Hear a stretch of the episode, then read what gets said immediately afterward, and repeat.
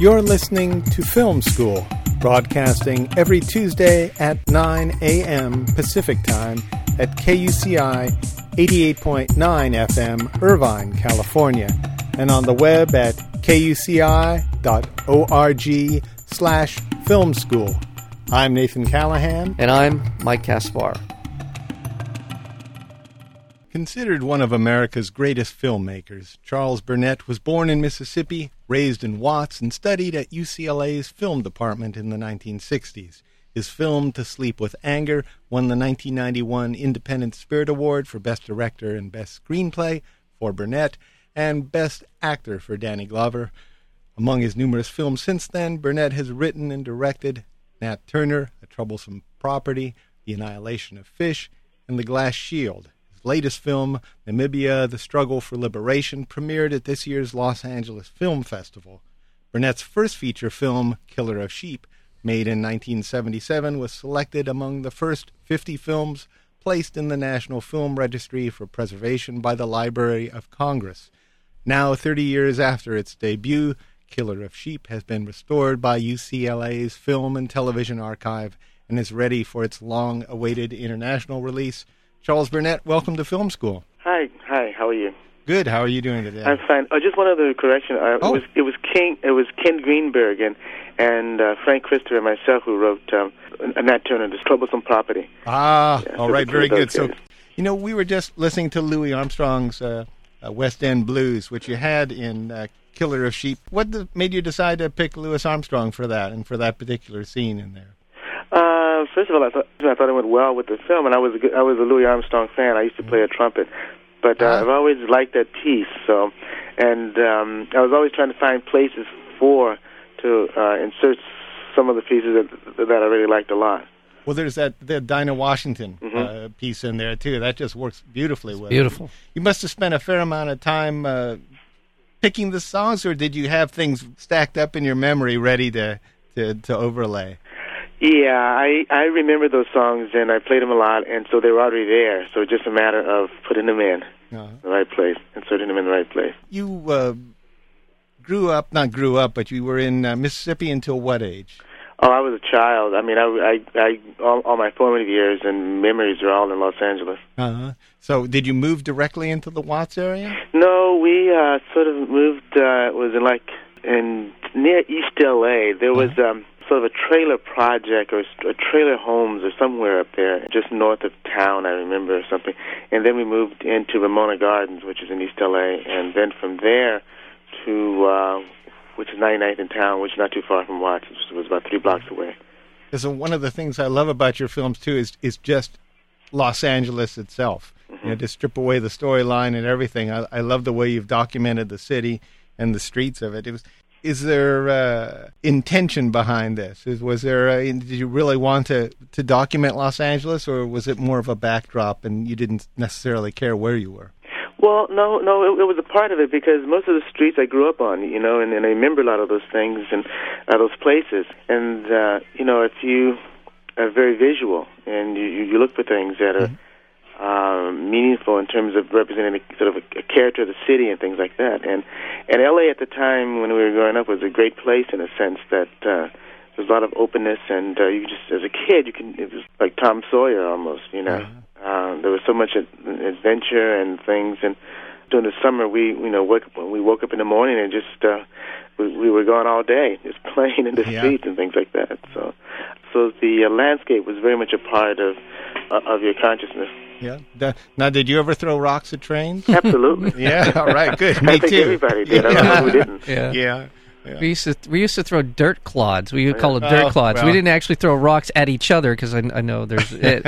and there was, of course, inevitably there'd be a rock somewhere buried in the dirt clod, and that would be that would be pretty bad. But uh, Uh-huh. I'm gonna. I- a- I'm I have sorry. a lot of scars from a lot of rocks. Oh yeah. Oh yeah.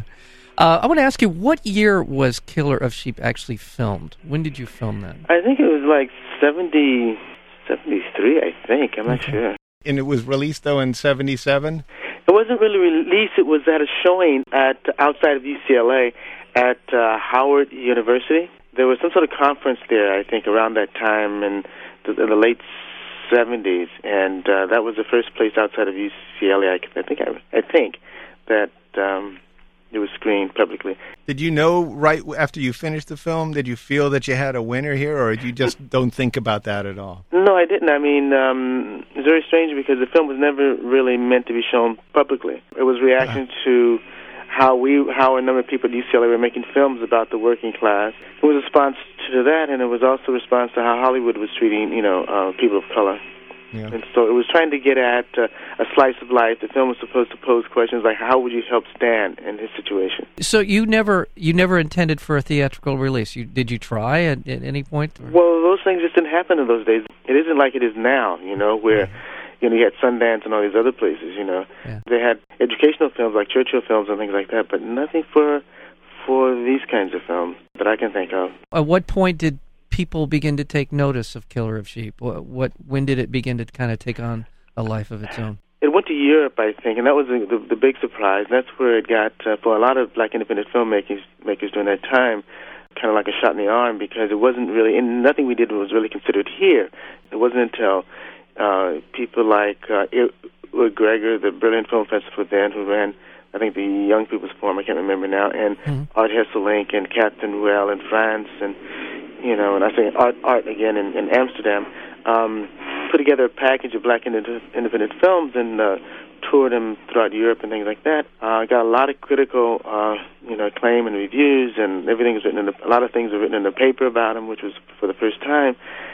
That was really helpful, and that was when the first time we we sort of had this sort of um, a feeling that you know in the 30s um, I mean, revisiting the 30s when jazz came to Europe, and uh, and these people were like sort of honored, you know, and, and validated. And I remember talking to uh, Bill Greaves and Bill Gunn and people like that, and and we sort of all said the same thing. This is probably very similar, sort of parallels the whole, the whole history of jazz in a certain way. Yeah, we're well, speaking with director Charles Burnett of the film Killer of Sheep. In the early 70s, there was a lot of talk about sort of the new breed, the uh, the Coppolas and uh, the Spielbergs and just Scorsese's.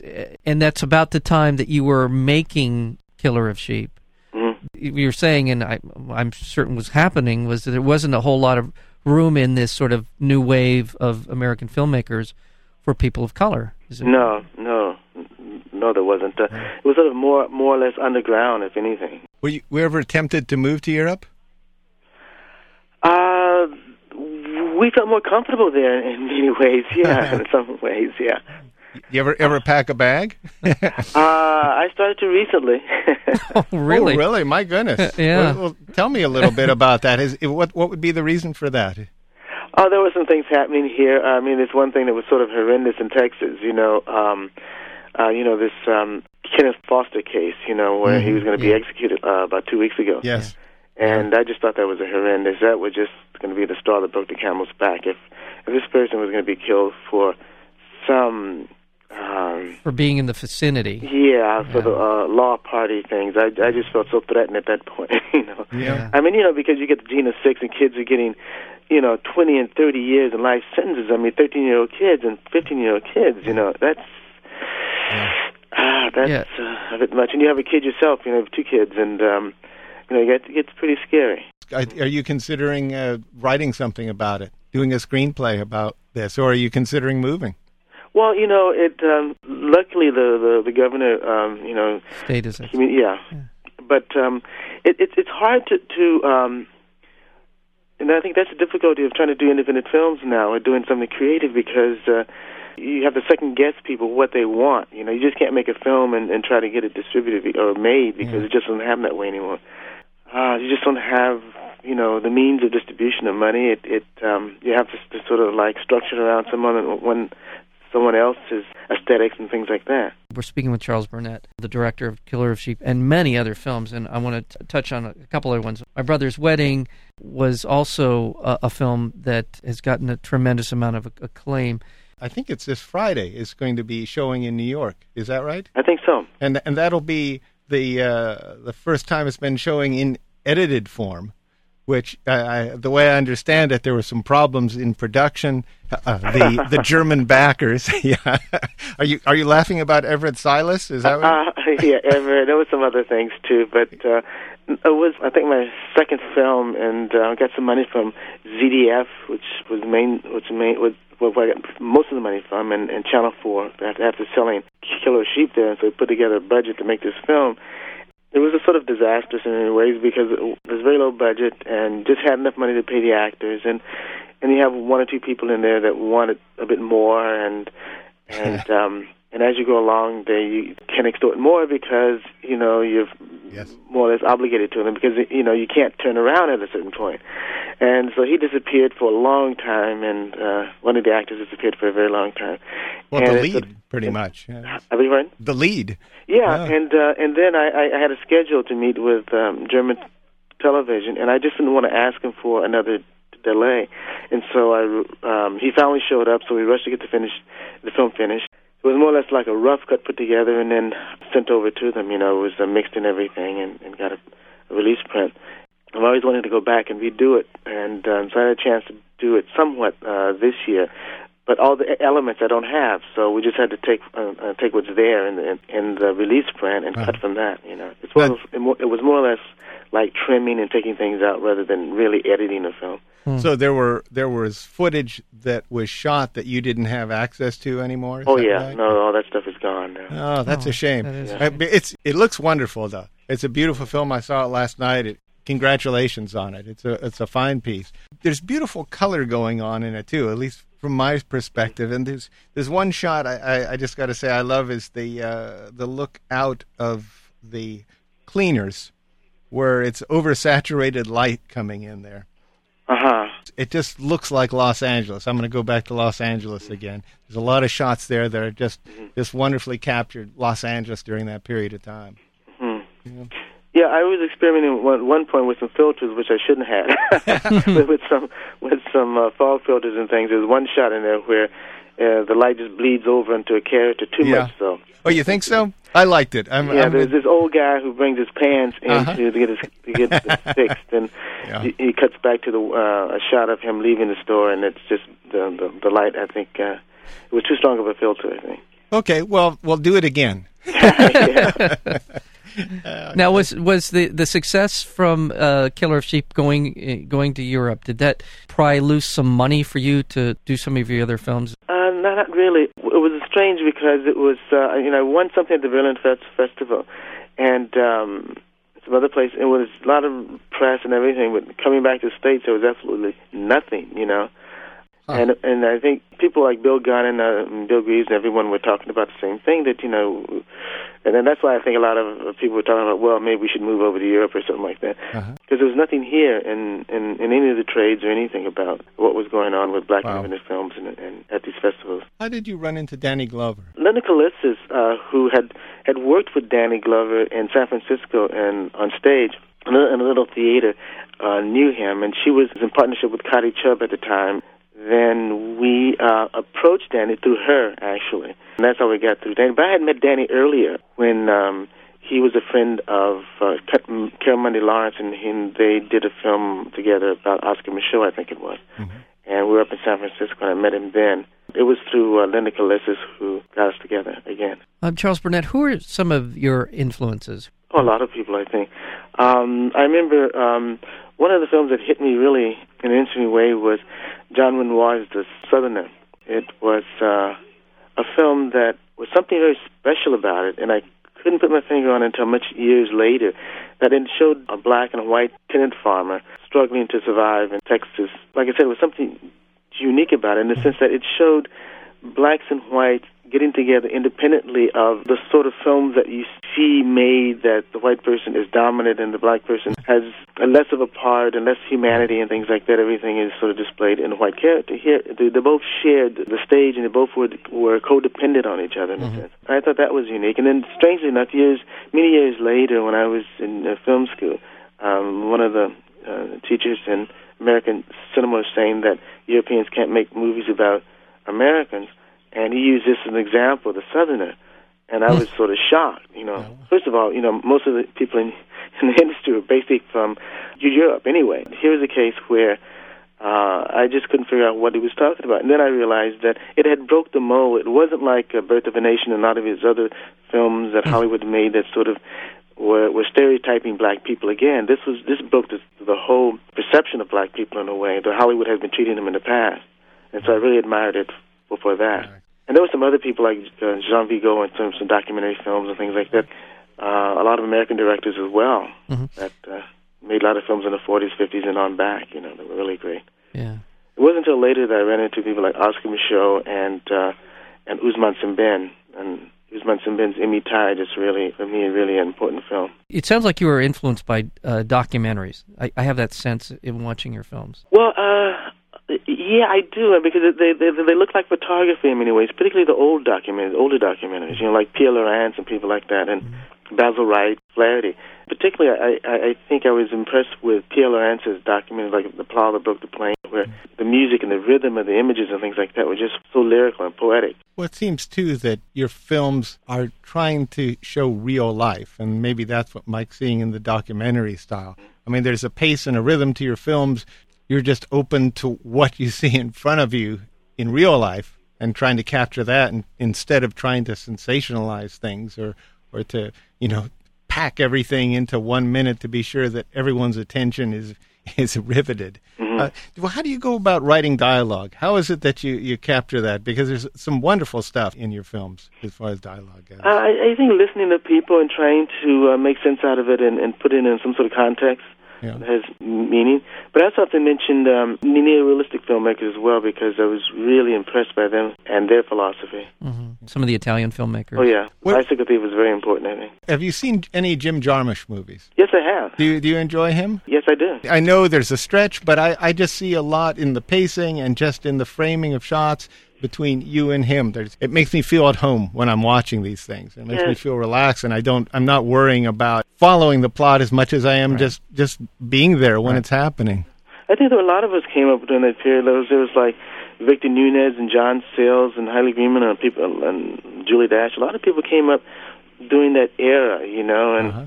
I, I, I think uh, there was something in the atmosphere that sort of um, shaped us all to some Yeah. extent. Have any idea what that might have been? I, I, you know, I think it's just there was a point when film was still considered an art form, you know, and we're still struggling with that concept. yeah. Yeah. I don't know what it is now, somewhat. Yeah. I want to ask you how your role as a filmmaker has evolved since The Killer of Sheep. Oh, it's well. I think when earlier you kind of you know, idealistic and never think about well, you know, you're just going to do it. You don't think think about making a living because when we started making film, it was reaction to you know Hollywood films. Um, there wasn't you know any kind of access to the you know to, to Hollywood or, or an awareness of being able to make these films outside of having a second job and I mean uh, I mean a primary job. This is something like uh, a hobby Yeah. Now you kind of like depend on it a great deal. So I think that's changed a great deal. There's fewer opportunities. I mean, there used to be people who were interested in financing independent film to some extent. I mean, like German television and Channel Four. It was much easier to approach them without having you know the, they get the same elements you need in Hollywood, like a star and Mhm. and all this sort of thing. They want they want a name yeah, yeah. Everything wants everyone wants a name, an international personality, or something that sells well in this area and this area. And I think the audience has changed a great deal in many ways. Uh, you know, you, you can have a film where you can just enjoy, you know, look, looking at I- I- image. But Yeah. now, I mean, you have to cut like, you know, this is cliche like like MTV and stuff like that. You know, quick pace and everything. Um, like when I look at um, the Sleeper with Anger, sometimes it seemed really slow. You know, at the time I made it, it didn't seem slow, but now it just seemed relatively, you know, Yeah. the the shots, even um, uh, Sleeper with Anger and uh, My Brother's Wedding. It's just comparatively speaking, they seem rather um, plotting and slow slow moving. Oh, I wouldn't say that. I wouldn't I. I, I think they're they're beautifully paced, and, and now things are, get a little bit frenetic sometimes. Oh yeah, I- I, I- mean, but this is the audience, you know. This is Yeah. the sad part. I mean, I'm sure there's many people. I think um, you sort of have to re-educate people, uh, or that find them because um, you know we have the Pan African Film Festival here, and and the films that's shown there and are very popular are are very similar, you know, to our style of filmmaking. But you know, you, you would hear um, that oh, these films would never make it, you know. But if you look at the audience that come visit it, you know, at the time these films are shown, they're packed, and everyone are very thrilled, and and they come back every year to see more films like that. But when you try to do it um, in terms of a commercial way, like um, trying to get a, a distribution deal or something, they look at well, you know, uh, it, how will the mainstream react to it? You know, it's always about how the general public will react to it. Yeah. and they're all trying to make as much money as they can. If it, even if it does a little bit of you know business, they're not interested in that. What are you working on now? Well, I just finished a film um, about uh, the liberation of Southwest Africa, which is now Namibia. It's called Namibia: The Struggle for Independence. Um, it's an epic film. Uh, it's two hours and thirty minutes, something like that, Uh-huh. and it tells the story of, you know, like I said before, the the history of the struggle for liberation in Namibia. Mhm. Well, I want to thank you very much for being here on Film School. The film that is going to be released finally is Killer of Sheep. The Killer of Yeah. Sheep, and also I was going to say My, My Brother's, Brother's Wedding. Wedding. Yes. So they'll be out, and uh, to please look for these films. And once again, Charles Burnett, thank you for being here on Film School. Thank you. I really appreciate it.